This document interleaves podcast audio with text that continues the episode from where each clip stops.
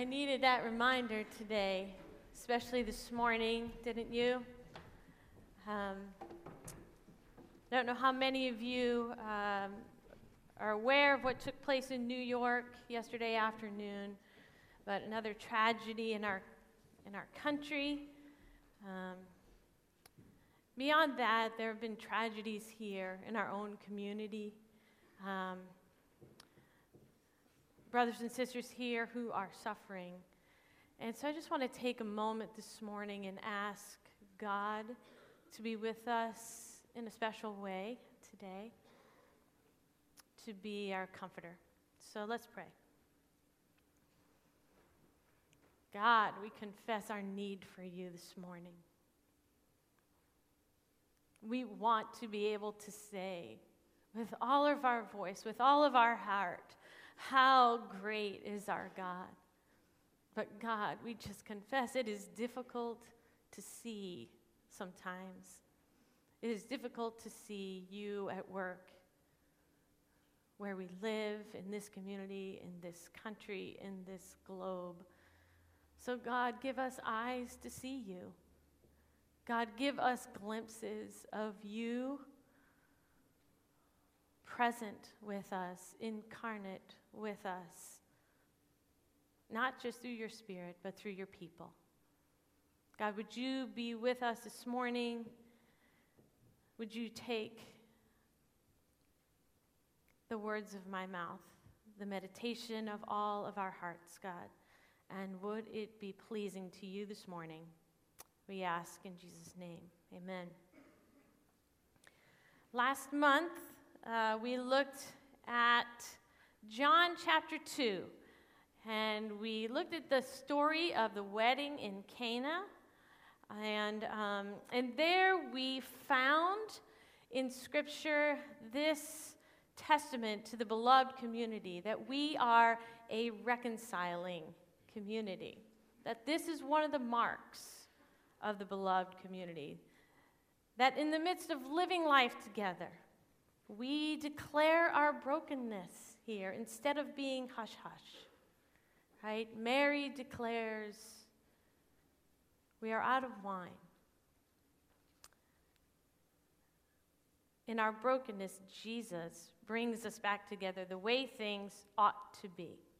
And then a little bit further, um, just a few weeks back, Pastor Matt Thomas came to us, and he shared from John chapter 4 the woman in Samaria and he shared with us that another mark of the beloved community is a community where there is hospitality uh, in, in a marked difference from charity, right?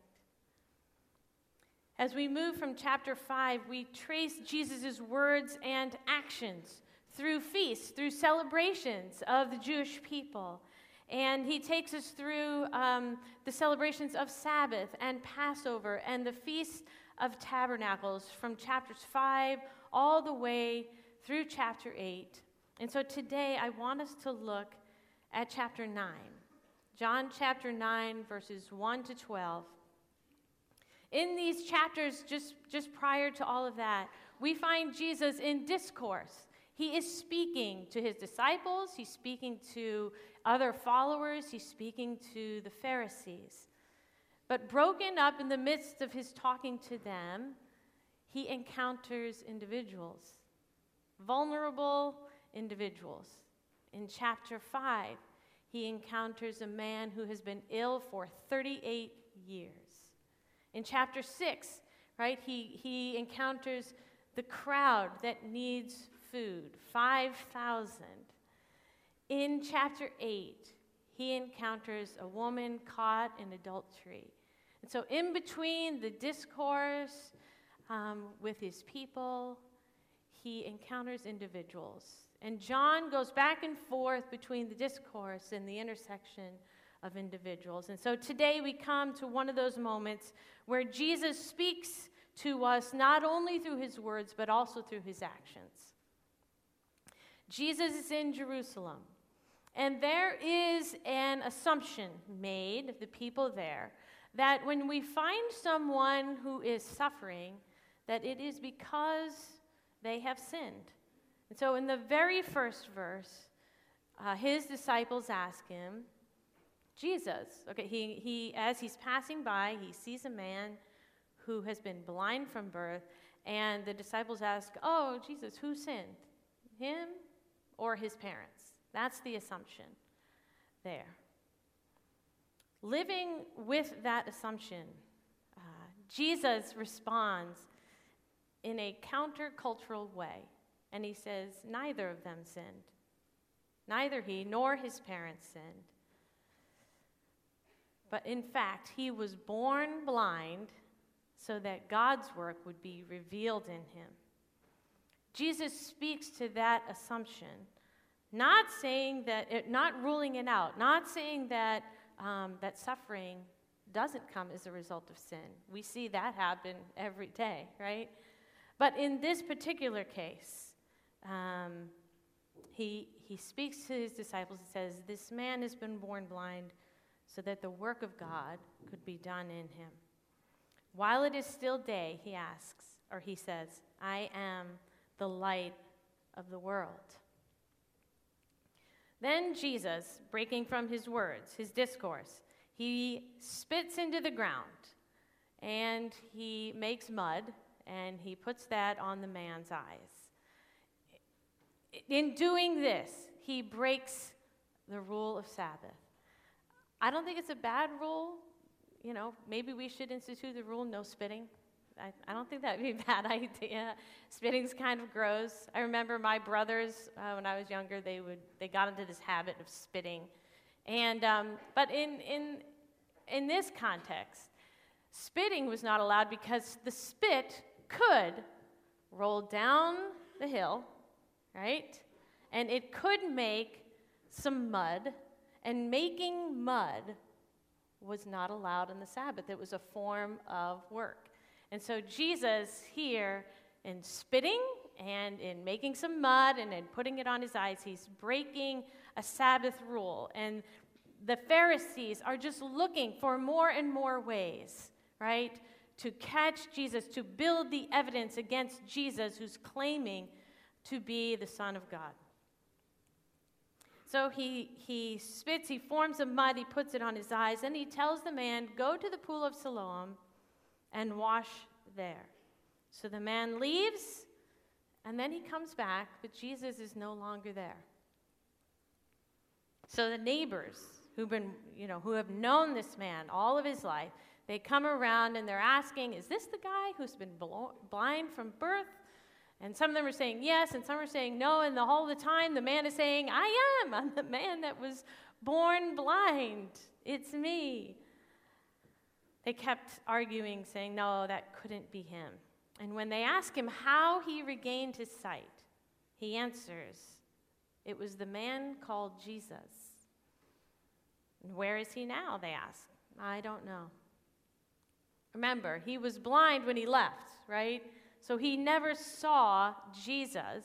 He heard him. He was, he was listening into that conversation that Jesus was having with his disciples about the work that he was doing, the work of his Father.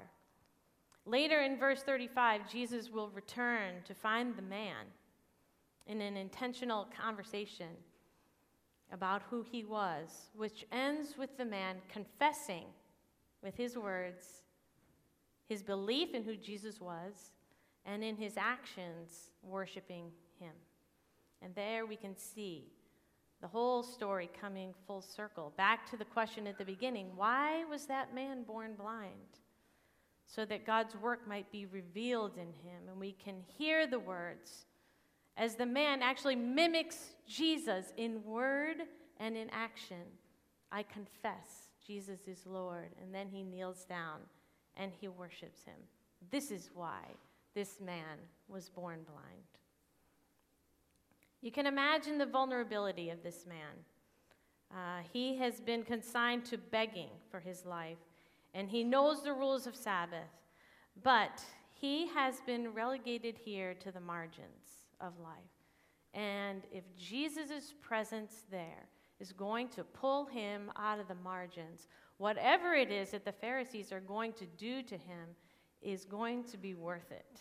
It's going to be worth it. He is eventually driven out of the synagogue and um, placed in the margins again by those who created the rules of Sabbath. They place him back there in the margins where he belongs, according to them. And Jesus goes to him there again in the margins a second time. This is the thought that I want us to just speak about a little bit today about Jesus, who is an example for us of beloved community.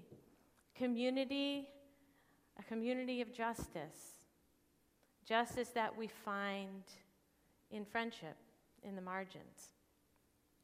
John Wesley, theologian, um, our founding theologian in the Church of the Nazarene, he shares this story in one of his sermons called um, In Service to the Poor, or in Visiting the Poor. And he shares um, that there's a man of means, and he's walking along the road, and um, and he shares, well, you know, I would help anyone who was in need. I would help anyone who is vulnerable, but I just don't know anyone who is in need. And John Wesley goes on to share, well, the man, when he came upon someone in need, actually uh, crossed to the other side of the road so as not to encounter him. And Wesley shares with us that our awareness of their need. We, we go out of our way and we claim what he calls voluntary ignorance of their need. It's kind of a luxury that people of means have to voluntarily ignore those who are in the margins. Friendship with people who are vulnerable can challenge our arrogance, our tendency to solve the problem and fix it at a distance, right? But when we become close friends with those in the margins, there's an urgency when the vulnerability is right in front of us. Friends who are vulnerable challenge our own lifestyles of consumption when they are generous and gracious out of little resources. When I was 10 years old, I was introduced to a woman who, out of her, her resources, um, became a friend to my family, who was at that point very vulnerable. And so I just want to share uh, this personal story with you today. Uh, I was 10. I am one of five children. Jeff, we survived, the five of us. Just there's good news for you right? We survived. We still love each other, all five of us. We would defend each other. I think we have some photos of me and my siblings. There we are. There's the five of us. Uh, I'm fourth in the five.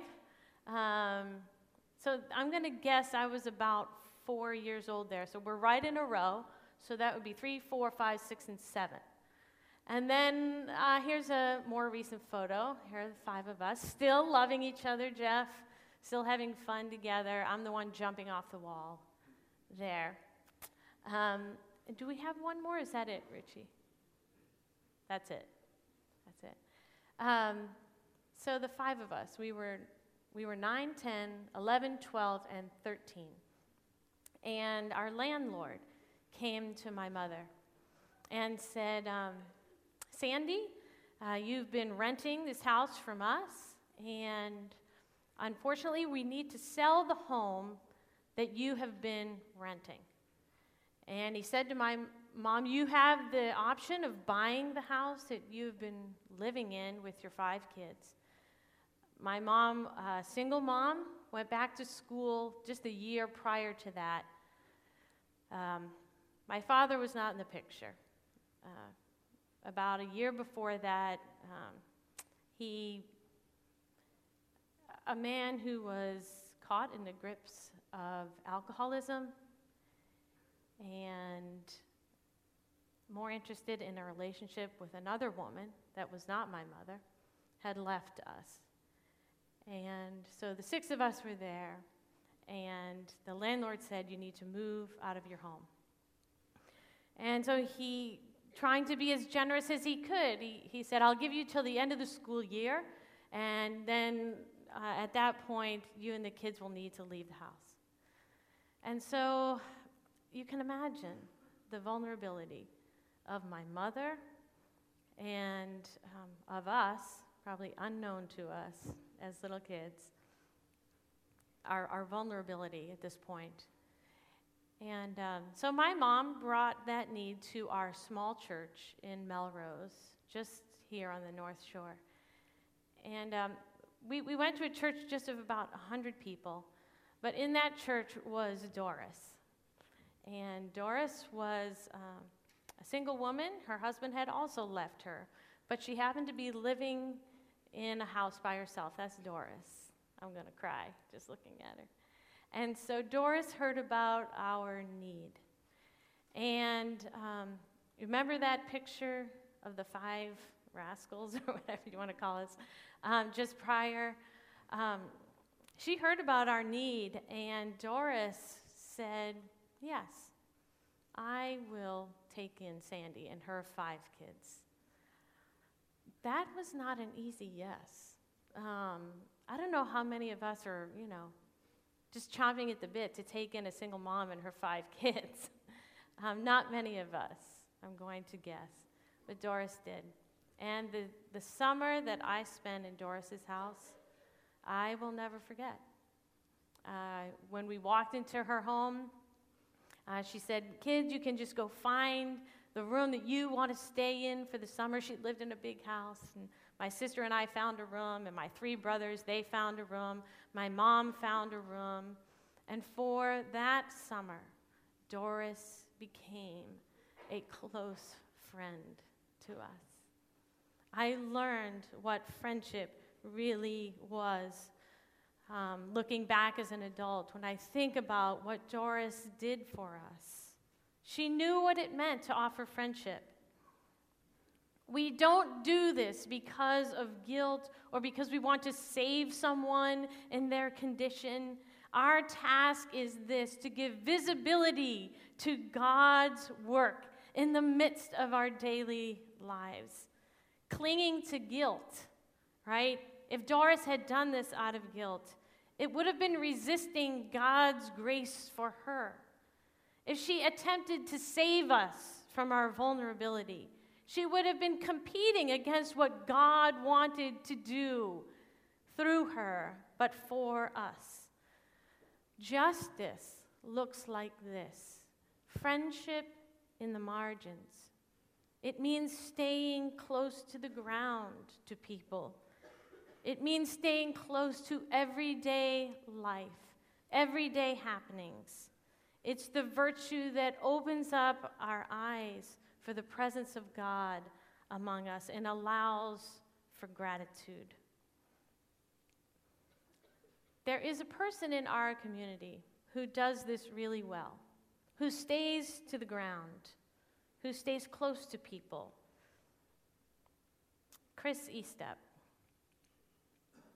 I meet with Chris regularly just for this reason, because he is a person who has his ear to the ground. He knows what's happening in our community. And I love to talk to Chris because he helps open my eyes to the presence of God among us. And a few weeks ago, he was sharing this story with me that he observed at the homecoming dance. And when he, when he explained it to me, it sounded to me like the beloved community. Most of us know Jessica Fiascanaro. She's sitting right here. She is a fierce young woman. If you don't know her, you need to spend some time with her because she's amazing. Jessica has a disability which requires her to be in a wheelchair almost all of her day. In an environment where most of us um, walk from our homes, from our dorm rooms, to the cafeteria, to class, to meetings, to the library, Jessica has to find her way on our campus on wheels. And so you can imagine at an event like a homecoming dance, Um, you can imagine how challenging it would be for Jessica to find her place in a room full of people who are dancing. But again, she is fierce. you are, Jessica. And she was there and she was dancing in her own way. I hope you had the chance to see it. She was also risking being vulnerable as she danced, right? For many of us, when we encounter a person who is different from us, our tendency is to put up walls. Our tendency is to look the other way, our voluntary ignorance. But in the beloved community, we take on a different nature a spiritual nature, which is seen in our words and our actions. One person who lives this well in our community is Rose Percy. Rose speaks and lives the words of Jesus every day to us. Rose also risks being vulnerable with us because of her commitment to healing and restoration and community. And what Chris told me about, he observed that night at homecoming, was two young women, both fierce, both vulnerable, both dancing together. And a beautiful picture of the beloved community. Rose and Jessica, thank you for giving us a glimpse of the presence of God among us by embodying justice through friendship. We build the beloved community by being the beloved community every day. In the beloved community, we find people who have experienced friendship and healing from God. And I believe it is out of our gratitude and our commitment to the kingdom that we are sent out to find friendship in the margins of the world. We need more glimpses of that community here. We need more young women who are willing to move out of a place of comfort and become a friend with someone who is different. We need young men, hear me. We need young men who, when they see a young woman in a vulnerable place, would be more like a, a brother and take in that sister and protect her rather than taking advantage of her. We need colleagues who will go to the place of vulnerability and marginalization with those in our community who feel that they have been placed there, even by our own institution. Colleagues, we need to go there. Friendship in the margins. And when I say friendship, I mean the kind of friendship that costs us something. The kind of friendship that says yes to a single mom and her five kids, right? A kind of friendship that stretches us beyond complacency to service, embracing our identity just as the recipients of grace and Jesus' love. Our community ought not to be shaped by our own sort of pull up your bootstraps mentality, but by gratitude for the ways in which we have been able to glimpse God very often in the words and actions of those who look and sound like Jesus, who, while walking on the road, stopped to befriend a man in the margins. I would love for all of you to know the love of God through the person of Jesus, the way the man born blind knew him, the way that I knew him through Doris. I pray that you would find in Christ a friendship that is like no other you have experienced. Or that your friendship with others in this community would give you a glimpse that this is even possible.